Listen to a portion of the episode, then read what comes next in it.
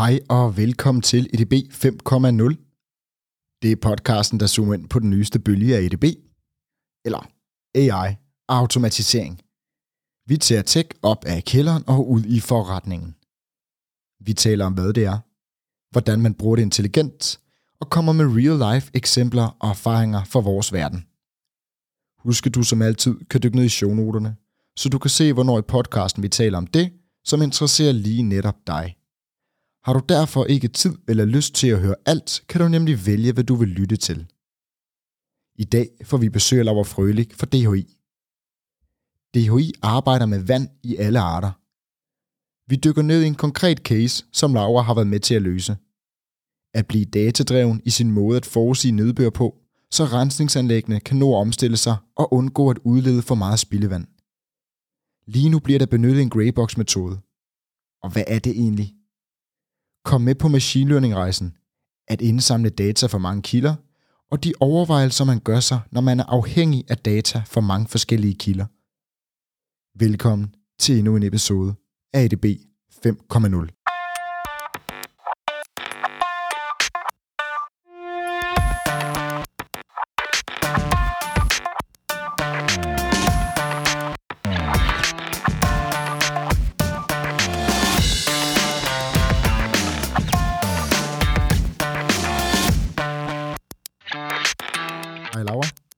Mathias. Velkommen til. Tak for det. Laura, øh, du er inviteret herind i dag, fordi at jeg så, du holdte et, øh, et oplæg på en, øh, på en konference her for nylig, og synes, at det lød utrolig spændende, det du, det du talte om, og måske en vinkel af intelligente løsninger, vi ikke har dækket her i EDB 5.0-podcasten. Kan du prøve at starte med lige at fortælle lidt mere om, hvad det er, du laver, og hvem du er? Øh, ja, meget gerne. Jeg hedder Laura Frølik, og jeg arbejder med Data Science, og øhm, det oplæg, du nævner her, det lavede jeg i forbindelse med et projekt på DHI, øhm, hvor vi arbejdede med datadrevne løsninger for at undersøge nye muligheder for øhm, at løse problemer, som man førhen har løst på øhm, mere klassiske måder. Fedt, og det lyder netop på sådan en måde, som, som teknologi skal, skal gøre. Øhm, men hvilket emne, altså DHI, hvad er det for en størrelse? Hvad arbejder I med? Ja, DHI, øh, selve navnet, de tre bogstaver, siger ikke nødvendigvis så meget, hvis man ikke lige ved, hvad de står for. De, så det startede med at stå for Dansk Hydraulisk Institut, og det vil sige, at DHI arbejder med vand. Øh, og det er simpelthen vand øh, alle steder og i alle former og fasonger. Det er vand i byer, øh, hvor man både kigger på rensning af spildevand og fordeling af rent drikkevand. Det er vand i floder, hvor man gerne vil undgå oversvømmelser og undgå tørke. Det er um, vand ved havne, hvordan bygger man havne, så de ikke bliver um, ødelagt med det samme af bølger. Øh, hvordan regner man på um, bølger ude ved vindmølleplatform, så man bedst kan planlægge, hvornår der skal laves reparationer. Øh, så simpelthen, ja, vand øh, over hele verden i alle former og fasonger. Og er det, er det mere på et øh, konsulenthusniveau? Er det forsknings... Altså, hvad, ja, er det konsulent eller forskning? Øh, jamen, det er et rigtig godt spørgsmål, og det, det er sådan begge dele faktisk. Så der er både en stor del af DHI, der laver konsulentbistand til, øhm, for, for alle mulige kunder, øh, ofte med hjælp af det software, som DHI også udvikler, og det software implementerer simpelthen fysisk baserede matematiske modeller, der kan beskrive, hvordan vand bevæger sig. Så I laver både konsulentbistand og udvikler selv software og laver også forskning. Præcis. Og du nævner, at det kan være til alle mulige, og det er jo, synes jeg, er ret relevant at vide, hvem er det, der køber jeres ydelser, eller hvem er det, I forsker til og for? Meget af forskningen er baseret i Danmark. Så DHI har sådan sit kontor i, jeg kan ikke huske, det 30-35 lande. Øh, men det med, altså forskningen er hovedsageligt baseret i Danmark og også i Singapore. Så meget af det forskning, der er i Danmark, er mm, sponsoreret af noget, der hedder resultatkontrakter, som der går ud på at støtte det at få grundforskning ud i små til mellemstore danske virksomheder. Så det er rigtig meget, og det er også det, jeg har arbejdet meget med i min tid i DHI. Øhm, og så hvad, hvad var så anden del af spørgsmålet? Ja, det var altså øh, både med forskning og, og, og konsulentbistand. Altså nu nævner du noget med forskning, men, men hvem køber så konsulentydelser fra vandeksperter? Godt spørgsmål. Det er, øh, og det kan være, øhm, lige i mit tilfælde har jeg arbejdet rigtig meget med øhm, rensning af spildevand i byer, øh, og det kan så for eksempel i dansk øh, øje med være Biofos, som vi har arbejdet meget sammen med. I, mi, I mit tilfælde har det været som samarbejdspartner, men Biofos kan også sagtens være en kunde, der køber DHI's-løsninger. Og, og Biofos, hvem, hvem er det? Så Biofos er... Øhm, øhm, er det, altså, er det, er det en statslig virksomhed? Er det en, øh, er det en privat virksomhed? Hvad, hvad er Biofos, hvis ikke, hvis ikke man kender det? Jamen, Biofos står, de ejer de tre øh, rensningsanlæg omkring Københavnsområdet, så de står simpelthen for at drive dem og for renset vores spildevand. Øhm, så øh, hvis vi lige tager lidt op i helikopterniveau igen, for sådan lidt mere abstrakt, hvem kunderne kan være, så kan det være øh, både forsyningsvirksomheder og øh, virksomheder, der står for at drive rensningsanlæg. Det kan også være øh, statslige organisationer, og det UNICEF i, inden for UNEP, øh, som der er Environmental Program, er også en øh, kunde, hvor der er samarbejde om alt al, al muligt miljørelaterede øh, projekter, som der foregår i det regi. Så I er en privat virksomhed, som bedriver softwareudvikling, konsulentbistand og forskning og sælger til både offentlig og privat. Er ja. det kort fortalt? Ja, det kan man godt sige. Har I lavet noget, som den almene forbruger kender? Øh, der er en app, der hedder, jeg tror den hedder Badevand. Ja. Og den fortæller, hvor man kan forvente, at der vil være røde flag og grønne flag ude på de danske strande. Og det er noget, som DHI har udviklet, baseret på, at man ved, hvis der er kommet udslip af spildevand for eksempel et sted langs kysten, så kan man så modellere, hvordan regner vi med, at det her forurening vil bevæge sig. Og når man kan modellere det, så kan man også forudsige, hvor vil det være dårligt at bade, og hvor vil man godt kunne bade. Så det er det, der går ind i den her badevandsapp. Kanon. Og det, øh, den tror jeg, de fleste af os kender. Jeg kender den i hvert fald. Og det er jo egentlig bare den digitale version af at smide et rødt flag op på stranden, ikke? Præcis. Og så kan man lige, i stedet for at tage ud på stranden, se det der, og endda, i stedet for at vente to dage, så se det allerede. Nå, så man kan øh, faktisk se det på forhånd? Det, det mener jeg. Øh, det kan være, at vi lige skal... Øh, det, det tror jeg, men jeg har, jeg har ikke selv brugt den badevandsapp så meget øh, må jeg indrømme. Så, øh, jeg downloader den her til sommer. På. Jeg ja. downloader den her til sommer, og så tjekker jeg rundt i Københavns Havne. Ja, det. og Laura, jeg ved, du har brugt tid på et bestemt projekt, som vi skal tale om øh, lige om lidt. Men før vi gør det, så er vi jo i en podcast, som diskuterer øh, intelligente løsninger, eller øh, intelligent automation. Og øh, det er der mange forskellige bud på. Hvis jeg nu stiller dig et spørgsmål, og du skal prøve at definere det, eller fortælle, hvad det er for dig, hvad betyder det så for dig? Uh, intelligent automation, det er ikke noget, jeg er stødt på sådan, som sammenhængende termer på den måde før. Uh, men hvis jeg skal prøve selv at tænke, hvad vil jeg forstå ved det, hvis jeg er stødt ind i det, ja. uh, så vil jeg tænke, at det er automation, mm. så er det noget med at automatisere nogle processer, som der før har været mere manuelle. Hvor der før har været øh, behov for øh, en masse menneskelig involvering i en eller anden proces. Øh, og intelligent, der tænker jeg, så skal det være noget, der på en eller anden måde øh, øh, efterligner det, som mennesker vil gøre, men uden den menneskelige indblanding. Så nogle måder at opnå det på, tænker jeg, det er machine learning og deep learning og kunstig intelligens, så det er jo alle sammen lidt forskellige ord for det samme mere eller mindre. Ikke? Men på en eller anden måde bruge data til at lære, hvordan plejer det her at foregå, øh, og så få det indkodet i noget automatik, så vi kan få menneskerne ud og lave mere interessante ting. Nå, Laura, du er jo kommet ind i studiet i dag, fordi at jeg har lagt mærke til et helt bestemt projekt, du har været med til øh, i, i virke af dit arbejde hos DHI. Kan du ikke starte med at fortælle lidt mere om, hvad det er? Øh, jo, det vil jeg da meget gerne. Det er jo det, vi er her for at snakke om. Øh, så det her projekt gik ud på at øh, forudsige, hvor meget vand øh, man kan forvente, der kommer ind til et rensningsanlæg. Så hvor meget vand kan vi forvente, der kommer ind til det her rensningsanlæg om en time, om to timer, om tre timer? Fordi det tillader dem, der styrer rensningsanlægget, at ændre, hvordan øh, den præcise øh, operationelle del af det foregår. Øh, fordi hvis der kommer meget regn, så har de sådan en mulighed for at ændre lidt på det her, sådan så der bliver udledt mindre forurening til det omkringliggende miljø. Og det er jo noget, vi alle sammen gerne vil, mindre forurening. Men kan man ikke det i dag? De har øh, selvfølgelig en måde at gøre det her på i dag. Jeg har hørt et rygte om, øh, at man engang kiggede på øh, det, det vand, der løb i en flod øh, under en bro, som øh, man gik over for at komme hen til sit arbejde.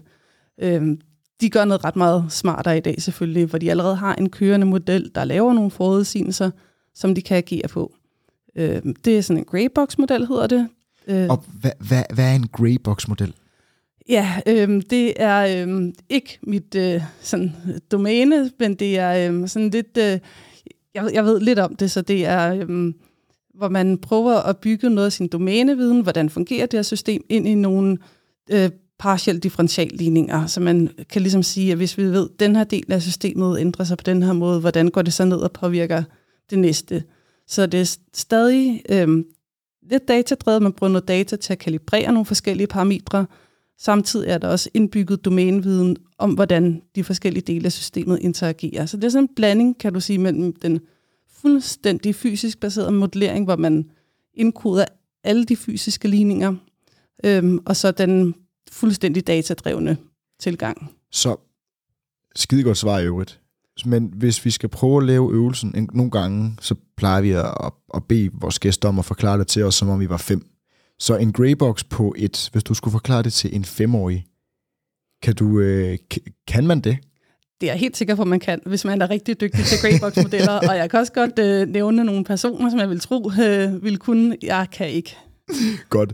Så skal man have definitionen til den femårige, så skal man google, men øh, har man lidt, øh, lidt båndbredde op på toppen, jamen, så kan man lytte til Lauras øh, definition her, må være, øh, må være konklusionen. Nå, men de bruger en greybox-model lige nu. Det gør de nemlig. Og projektet her gik så ud på at undersøge, om vi kunne bruge de fuldstændig datadrevne metoder til at lave enten bedre eller hurtigere, eller begge dele øh, forudsigelser. Så hvis man får hurtigere forudsigelser, så kan man selvfølgelig agere endnu hurtigere, end hvis man først får forudsigelsen efter lidt længere tid. Og, og, og hvor lang tid tager det så for de her rensningsanlæg at, at reagere, må det jo så være? Øhm, det tager dem en til to timer at lave den her nødvendige omstilling for at kunne håndtere større mængder vand. Så derfor skal de have forudsigelsen, ja, det kan man så regne ud, mindst en time i forvejen, øh, for at kunne nå at omstille og kunne nå at være klar til at modtage den her store øh, mængde vand, som der kan komme, når det regner. Og det får de ikke lige nu med den her Greybox-model? Det får de, øh, det, det får de sådan set. Øh, så det her projekt gik ud på at se, om vi kunne gøre det bedre, fordi man har jo heller ikke lyst til at ændre den her styring unødvendigt, og man vil også gerne være sikker på at ændre den, når det er nødvendigt. Så vi ville simpelthen se, om vi kunne lave bedre forudsigelser, øh, så de kunne styre mere optimalt, øh, og så se, om, om vi også kunne få en model, som der kunne levere forudsigelserne hurtigere, simpelthen fordi de her datadrevne modeller er jo rigtig dygtige til, ligesom, lige så snart de får noget input, så at give forudsigelsen mere eller mindre med det samme. Og hvordan går man så i gang med det? Ja, hvordan går man i gang med det? Øh, man skal jo starte med at have noget data og have en forståelse for problemet. Så hvis vi går helt tilbage til starten af det her projekt, så øh, startede det med at øh, prøve at finde den rigtige harddisk med data. Øh, og det lykkedes efter nogle forsøg. Øh, og så kunne vi jo så begynde at øh, undersøge det her data, og tror vi, der er nok information i de her data til at løse det problem, vi er interesseret i. Og øh, vi skulle bruge både sensordata, så der er en masse sensorer i de her vandsystemer. Øhm, der er de her store rør, rørledninger, som der løber, øhm, så når vi trækker ud i toilettet, øh, eller det regner, så kommer der vand ned i de her store rørledninger, øhm, og det løber, løber så til rensningsanlægget. Øh, og der er forskellige sensorer, der sidder dernede og måler, hvor højt står vandet, øh, hvor hurtigt løber det, og der er også nogle store bassiner rundt omkring, der kan opbevare vandet. Øh, og der er også nogle sensorer, der måler, hvor meget vand er der lige nu. Øh, Udover det, så er der radardata, vejrradardata fra DMI, øh, som man jo også kan se, hvis man går ind på DMI's hjemmeside øh, og gerne vil se, ser ud til, at det kommer til at regne eller ej. Øh, og det er øh, sådan set det samme data, vi også havde fat i. Fordi hvis, hvis vi kan forudsige ud fra det, om det kommer til at regne, så er det jo klart, at det er rigtig vigtigt input til vores model, og den skal forudsige, hvor meget vand, der kommer ned til rensningsanlægget. Og, og stoler man, stoler man øh, på DMI så? Øh, øh, altså, det gør man jo ikke umiddelbart, men man stoler ikke på noget, noget data umiddelbart.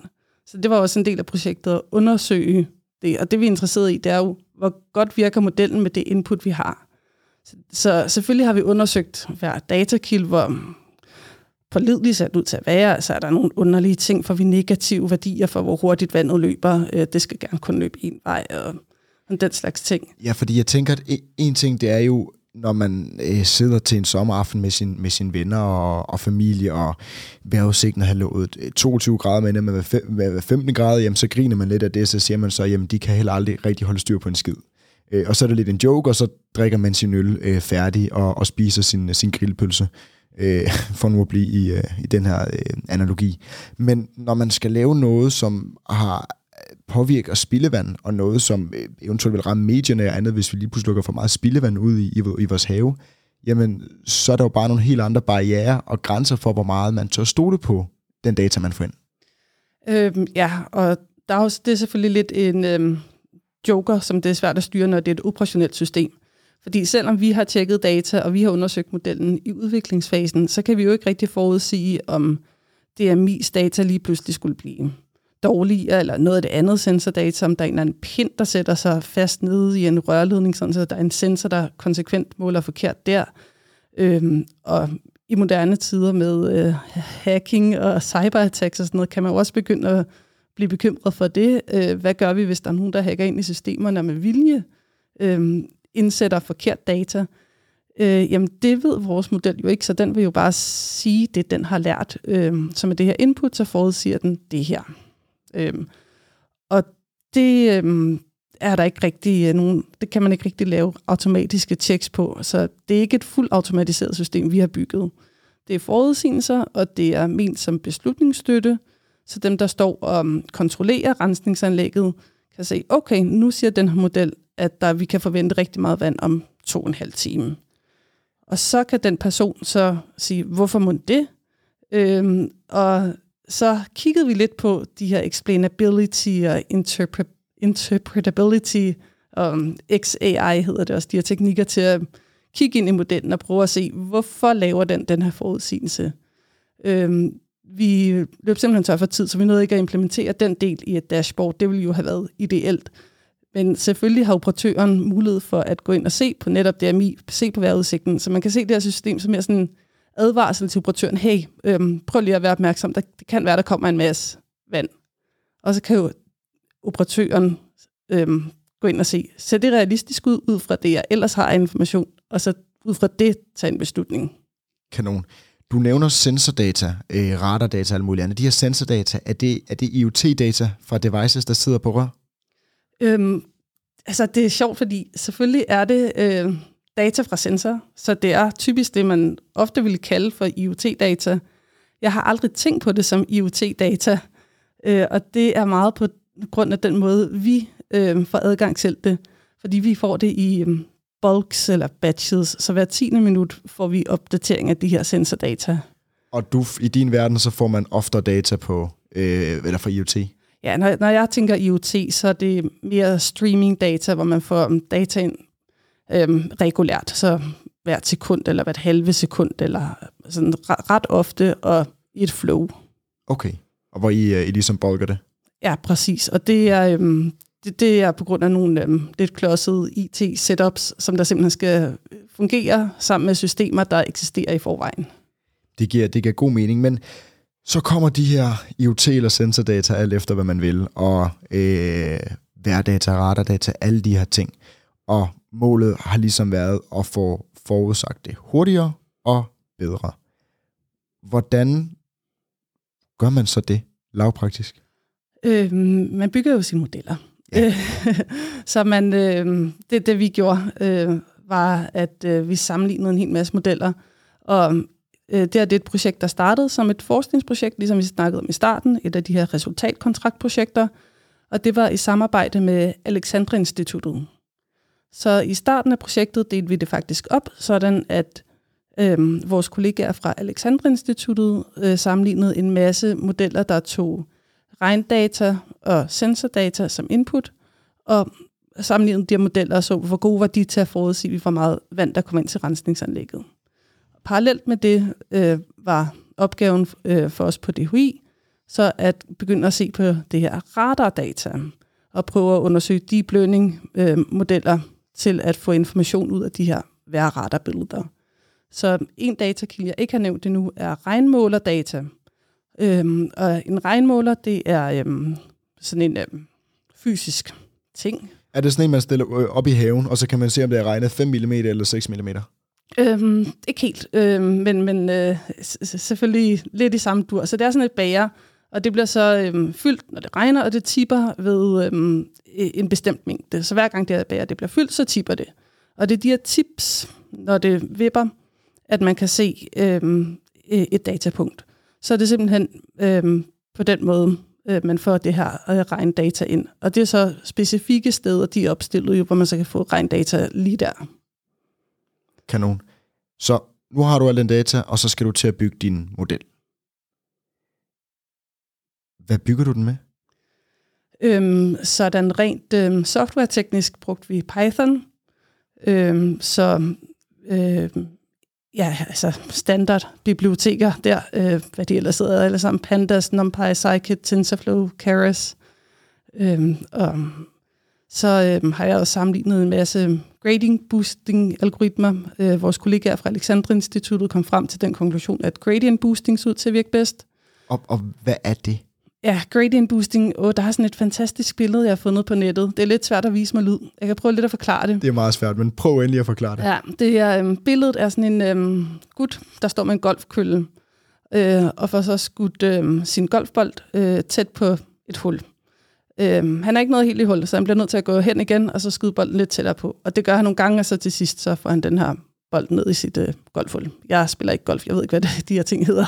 Det gør jeg heller ikke, så lad os bare... Øh, det, det, det, er ikke, det er ikke over for mig, du, øh, du ikke kan den rigtige terminologi. Jeg tror, man, man slutter af med en potter, ikke? Så potter han den i hullet, tror jeg, man oh, det er sikkert rigtigt. Ja. ja. Øhm, og det er lidt det samme, man gør med gradient boosting. Man har en model, der laver en forudsigelse. Øhm, den forudsigelse vil ikke ramme øhm, det, man prøver at forudsige helt rigtigt. Der vil være en fejl. Så laver man en ny model, der lærer at forudsige, den har fejl. Øh, og så videre. Så det er sådan en øhm, række af modeller, som når man så tager summen af dem, så giver det det, man endelig prøver at forudsige. Og der mangler vi det sidste lille øhm, put. Hvad var det, det du kaldte pot, det? Pot, ja, put, put, put, pot, ja. ja, den er præcis. øhm, de sidste få centimeter når man jo sjældent. Øh, man kommer aldrig helt i hul. Der vil ja. altid være noget fejl. Øh, og hvis ikke der er det, så er man øh, overfittet, så har man lært al sin historie i træningsdata. Ja. Så. Jamen altså, det giver, det giver god mening. Så hvad var så formålet med den her? Nu sagde du, at rensningsanlægget skulle bruge indtil to timer, og lige nu der kunne de forudse sådan lidt. Men hvor lang tid kan den her model så forudse ud i fremtiden? Øhm, jamen, jeg har eksperimenteret lidt. Øh, jeg har bygget nogle øh, forskellige modeller. Nogle, der gik helt op til, jeg tror, det var ni timer. Men når man så... Jo, jo, de kan godt... Altså, man kan jo godt lave en model, der kan forudsige til 24 timer, men hvor god er den så? Øhm, og da jeg kiggede lidt ned i det, så var de her forudsigelser til ni timer øhm, mere eller mindre ubrugelige. Ja. Så øh, op til fem timer, synes jeg, at der var nogle modeller, der, der faktisk fungerede øh, okay. Sejt, og det er gået ud fra er, er bedre end i dag? Øh, ja, det er min forståelse. Lige nu så kører det her system i sådan en demonstrationsfase, hvor der bliver udregnet nogle key performance indicators for netop at få nogle mere kvantitative sammenligninger af, hvordan er den nye tilgang i forhold til den eksisterende. Og det vil sige, at nu har vi noget den ene parameter, vi skulle måle på, det var tid, og det er i gang med at teste, men som udgangspunkt, så er man, kan man forudsige længere ud i, i, øh, i fremtiden. Men den, og den anden parameter var, at det skulle blive bedre, og med bedre mener jeg, at du tænker, at du mener mere præcist. Ja, øh, mere præcist, og det er der jo forskellige øh, også aspekter i. Hvad er mere præcist? Så, hvilke, hvilke aspekter er der? Ja, så der er øh, det, der hedder root mean squared error, hvor vi simpelthen øh, for hver gang, øh, der er en observation, øh, det, det er der hvert minut, øhm, og der er også en forudsigelse, så, øhm, så kan man udregne simpelthen forskellen. Hvad blev der forudsagt, og hvad observerede vi, og det giver en fejl. Så der bruger man i en langt større skala de her vandmålebager? Øh, til jamen, hvad, det, jamen, det er faktisk, faktisk sket? Det er faktisk uh, flow sensor. Der sidder en, en flow sensor, som det hedder. De her flow sensor dem, der måler hastigheden af vand. Øhm, så det er faktisk øh, det, man måler op mod. Øhm, så det vi prøver at forudse er faktisk, hvor hurtigt kommer vandet. Det er faktisk ikke hvor meget, men det er, hvor hurtigt kommer vandet til at komme okay. til rensningsanlægget. Okay. Øhm, og det er selvfølgelig to sider af samme sag, fordi hvor meget der kommer på 10 minutter er jo en direkte funktion af, hvor hurtigt kommer det. Øhm, så, så det er simpelthen det, vi, vi øhm, sammenligner med. Den her flow-måler, måler, hastighedsmåler, der sidder ved rensningsanlægget, øhm, hvor, hvor sammenlignelig er den med vores forudsigelser, og hvor sammenlignelig er det med de forudsigelser, der kommer fra den kørende model. Og det kører alt sammen i demonstration lige nu? Øh, ja, det gør det. Så øhm, der, kommer, der bliver løbende genereret data, øh, som man så kan gå tilbage og regne forskellige KPI'er på. Ja. Nu siger du, I, I samarbejder med Biofos, som øh, ja, har de her tre rensningsanlæg, eller samarbejder sammen med de tre rensningsanlæg i Københavnsområdet. Men jeg kunne også godt tænke mig at høre lidt mere om fundingen af det her, fordi du koster jo penge, og din kollega koster penge, og indsamling af data koster penge, og systemer koster penge. Ting koster penge, så hvem betaler for det her? Øh, ja, og det er jo meget relevant, fordi selvfølgelig kommer pengene fra et eller andet sted. Øh, og som jeg kort nævnte, så var starten af det her projekt et resultatkontraktprojekt. Så det, det var må du lige forklare, ja. Ja, altså det er simpelthen øh, nogle forskningsmidler, der kommer fra øh, den danske stat.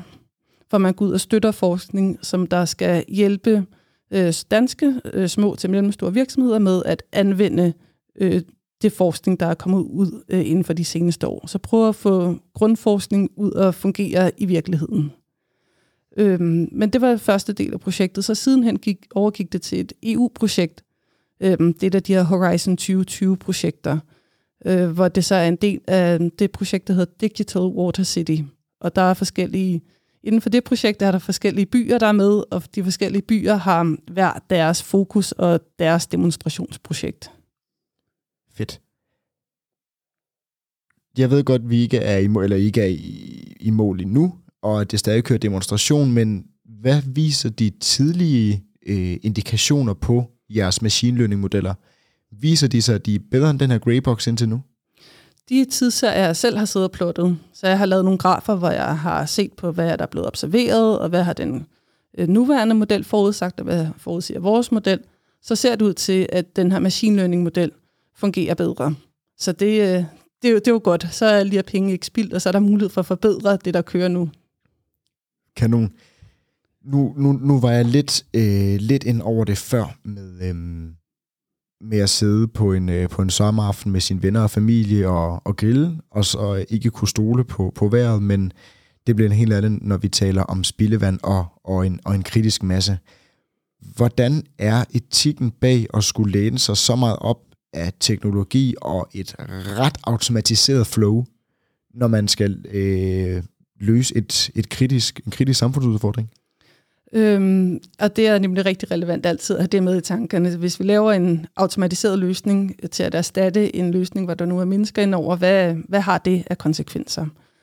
Øh, og jeg nævnte lidt tidligere øh, det her aspekt med, at der, vi tager ikke nogen mennesker ud af ligningen. Så det er simpelthen et forsøg på at lave bedre beslutningsstøtte til de mennesker, der står og skal tage beslutningerne. Så det er udelukkende beslutningsstøttende? Præcis. Okay. Men du nævner også samtidig, at I ikke tager mennesker ud af ligningen. Men hvorfor laver man så ny teknologi, hvis der alligevel skal være det samme antal mennesker med? Altså hvis vi vender helt tilbage til det første, nu siger intelligente i anførselstegn, øh, RPA, som det jo blev øh, det helt, helt store i 2016-17, tror jeg, i Danmark, hvor man kunne begynde at automatisere processer, og målet var jo egentlig bare at spare fuldtidsmedarbejdere. Øh, det var typisk finans og andre steder, hvor der var mange rep- øh, repetitive processer. Men hvad er så mening i at lave en intelligent løsning, hvis ikke det også kan lette noget økonomisk og noget arbejdskraft? Jamen i det her tilfælde er det at hjælpe de mennesker, der står med beslutninger, til at tage bedre beslutninger. Fordi lige nu er det simpelthen svært at få nok information øh, om, hvordan øh, det vil se ud. Øh, hvor meget vand forventer vi? Hvor hurtigt forventer vi, at det her vand kommer ind om to timer? Det er simpelthen svært at vide lige nu. Så det er simpelthen svært for de mennesker, der skal tage beslutningerne, at tage de rigtige beslutninger. Og hvis ikke man tager de rigtige beslutninger, så er det, man risikerer, at vi får enten får renet miljøet, eller at vi får øh, styret øhm, uoptimalt på anden vis. Det giver god mening. Så lad os nu sige, at det her det bliver en succes, og det bliver implementeret på de tre øh, rensningsanlæg i København, som, som Biofos øh, er indover. hvad gør man så? Kan man brede det her ud til resten af Danmark, eller er geografien, og jeg er bestemt ikke en, der ved meget om, om geografi eller vand, men kan man brede det en til en ud til Odense, Aalborg, Aarhus, andre steder, eller skal man tage andre ting øh, i højde? Det kræver, der er datagrundlag. Det er fordi, den her løsning, vi har udviklet her, det er jo nogle machine learning modeller, der er trænet på det data, som der er observeret i vores Københavnsområde, øh, og øhm, på det data, som der så også er observeret øh, øh, i forhold til, hvor meget vand, der kommer ind på rensningsanlægget. Så der er input og output til den her model, øh, og det er det, den er trænet på. Øhm, hvis man skal lave den her model et andet sted, kræver det, at der er data for det sted, øh, sådan så man kan træne modellen til at afspejle de vilkår, der er der. Øh, og der er to øh, dele af den her model faktisk. Jeg er ikke sikker på, at jeg har nævnt det eksplicit før. Øh, jeg nævnte det lidt sådan implicit, at der er den her øh, gradient boosting model, og der er den her deep learning del af vores dataflow. Så deep learning-modellen tager radarbillederne fra DMI og forudsiger, hvor meget regn der falder inden for fire kategorier. Så kommer det overhovedet ikke til at regne, regner det lidt, mellem eller meget. Øhm, og øh, de her forudsigelser fra deep learning-modellen er noget af det input, der indgår i gradient boosting-modellen, som er den, der forudsiger det endelige vand. Øhm, og for at kunne bruge det her setup et andet sted, kræver det også, at der er regndata tilgængeligt til at træne øh, en deep learning-model, sådan, så det passer til det sted. Det giver, det giver god mening, og, og det var også noget af det, som, som jo ja, kan være vigtigt, fordi i Danmark, Danmark er der jo ikke så stor forskel på, om du tager Sjælland eller Jylland. Går jeg ud fra?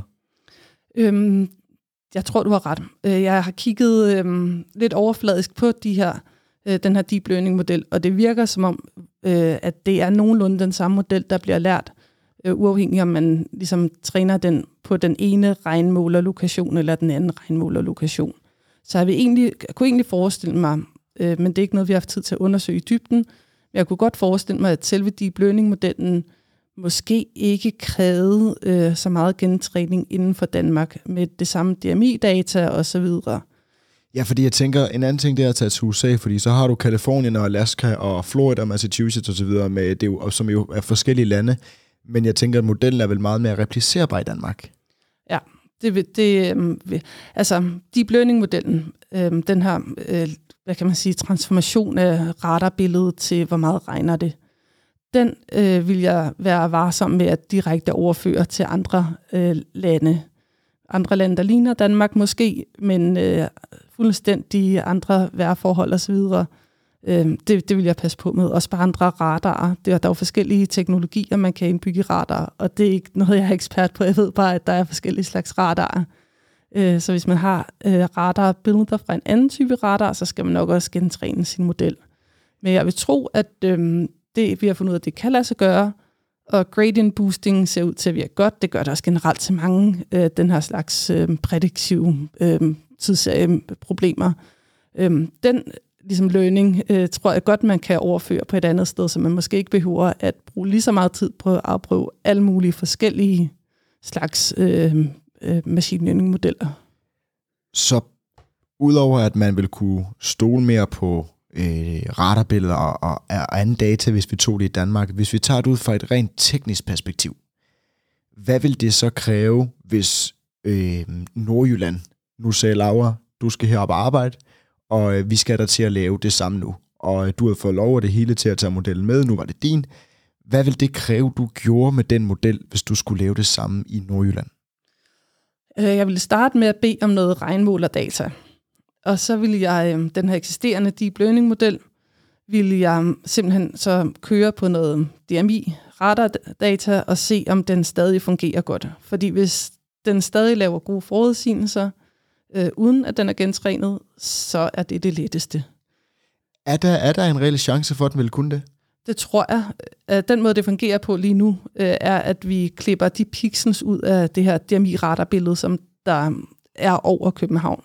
Fordi når vi forudsiger øh, til de her rensningsanlæg i København, er vi egentlig ikke så interesseret i de pixels i radarbilledet, som der ligger øh, i øh, det sydlige Sverige. Så derfor klipper vi simpelthen de pixels ud, der er relevante. Og det samme vil jeg gøre i Nordjylland. Så vil jeg forsøge at tage de pixels, der ligger over Nordjylland, og køre dem igennem den her deep learning-model og se, hvor godt fungerer det. Øhm, så det er ligesom regndelen af det. Så er der også det her sensordata, data Øh, hvor jeg ville blive nødt til at få et overblik over, hvad er der tilgængeligt af sensordata, øhm, og hvor god kvalitet er det. Fedt.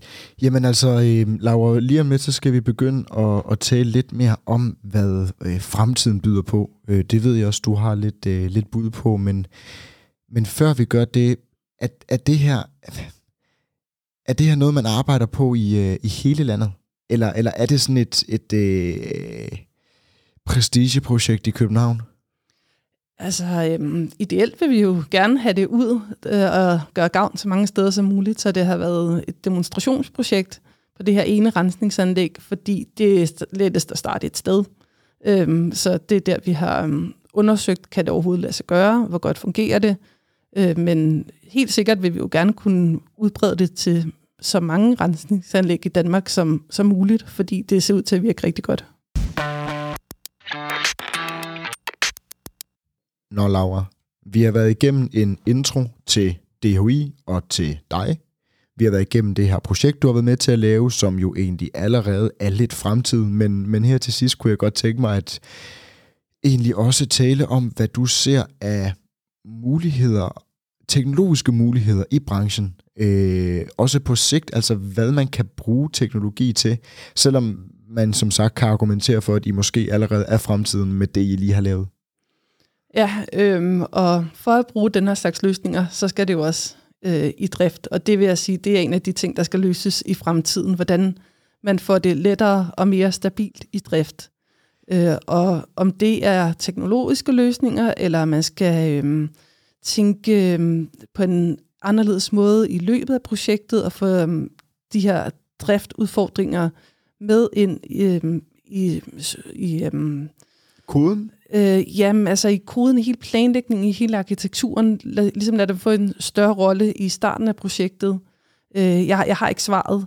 Øh, jeg synes, det er et svært spørgsmål. Øh, jeg kan bare observere, at øh, da vi begyndte at få det her system sat i drift, så virkede det lige pludselig ikke. Øh, og da jeg så gik ind og prøvede at debugge og finde ud af, hvor i koden fejlen var, så opdagede jeg, at øh, data lige pludselig manglede.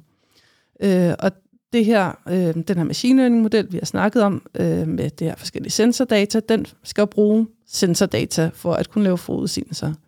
Og det her sensordata kommer fra forskellige forsyningsvirksomheder, og hvis en af de her virksomheder lige pludselig ikke har mulighed for at øh, gøre data tilgængeligt, deres øh, IT, deres sender server, et eller andet går ned, så mangler data til modellen, og så øh, kan den bare ikke gøre noget de her datadrevne modeller er jo skrøbelige overfor, om der er data eller ej. Øhm, og det vi så har endt med at gøre, det er simpelthen øh, at bygge forskellige modeller. Så vi har fem forskellige modeller. Så der er en model, der fungerer med alt data. Det er den, der fungerer bedst. Øh, så er der en model, der fungerer, hvis alt data, undtagen data fra leverandør 1, øh, er der.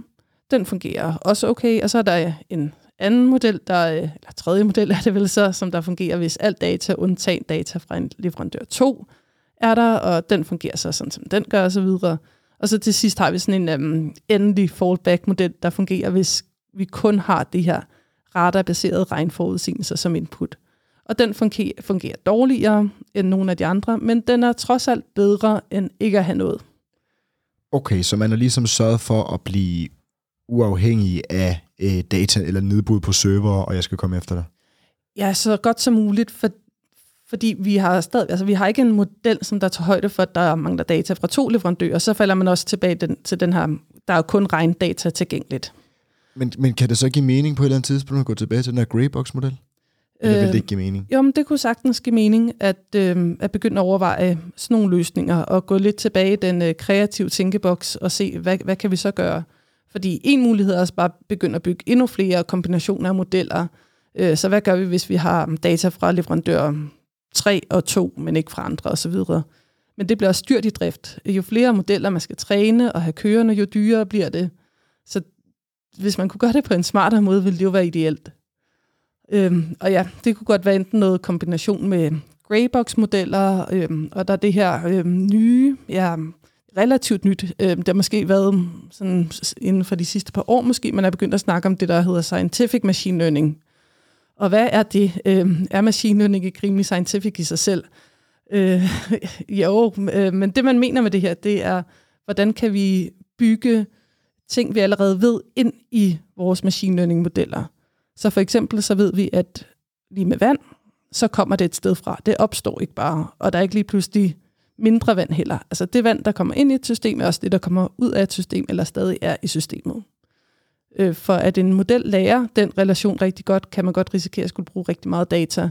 Så hvis nu vi bare kunne lave en model, hvor vi bygger den her viden ind på forhånd, så kan modellen ligesom koncentrere sig om at lære øh, alle mulige andre øh, detaljer i systemet ud fra det data, der er tilgængeligt.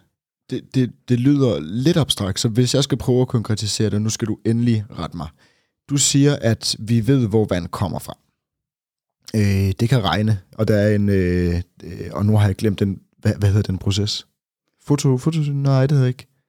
Det, det, ved, det, det tror jeg ikke. Øh, altså, på, på DHI, DHI er rigtig dygtig til vand, og alle mine kollegaer er rigtig dygtige til vand. Min øh, baggrund, det er matematik, det er statistik, så øh, min viden om vand kan ligge på et relativt lille sted, bortset fra det, jeg ved ud fra det data, jeg har arbejdet Jamen, med. Ved du hvad, så er vi to, øh, to ender af, af, af samme stykke. Jeg ved heller ikke rigtig noget om vand, men, men jeg tænker lidt, der kan vel godt komme mere vand i verden. Eller, eller er vand en konstant faktor, eller kan det komme mere eller mindre, alt efter hvor meget der får damp, eller, eller alt efter hvor meget der regner?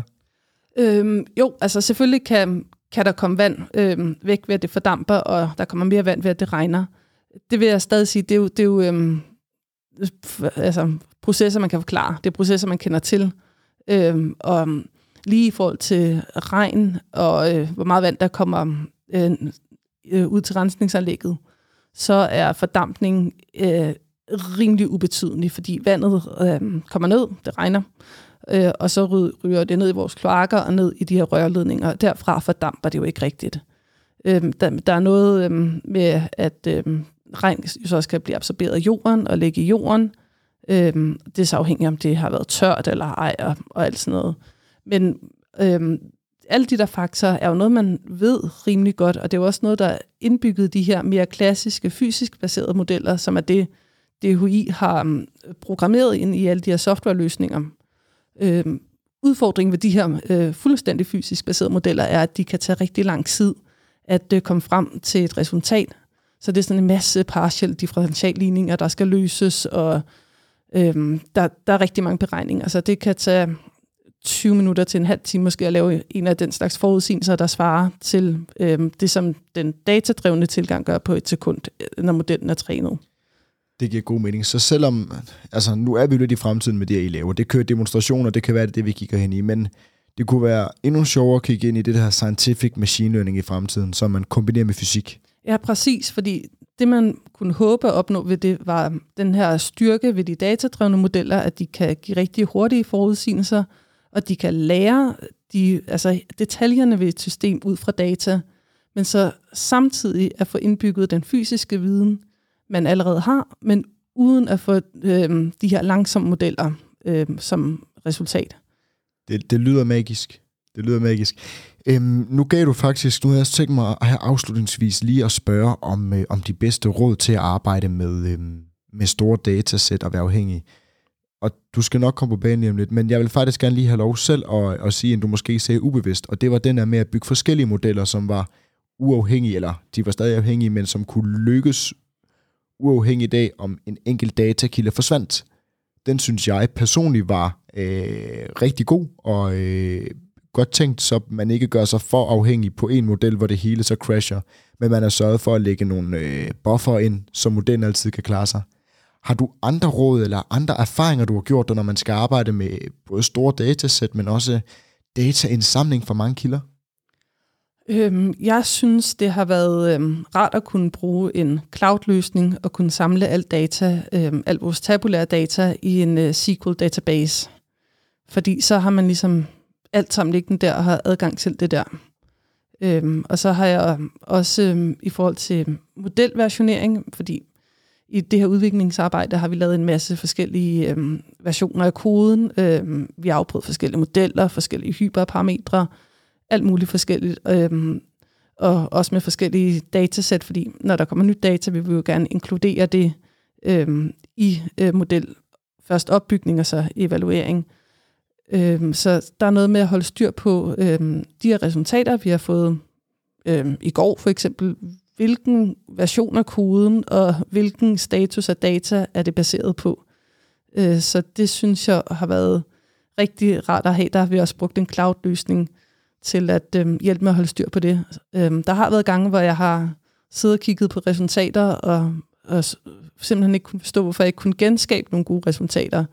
Og så har jeg kunnet gå ind i det her, den her løsning og se, okay, det var præcis den her version af koden, der blev brugt til at lave øh, de her resultater.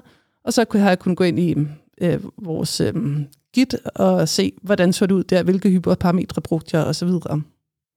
Kanon. Laura, tusind tak, fordi du vil øh, komme forbi øh, EDB 5.0 i dag. Det har Jamen. været en, øh, en fornøjelse. Det har det i hvert fald i lige måde. Tak for, at du vil have mig med. Selv tak.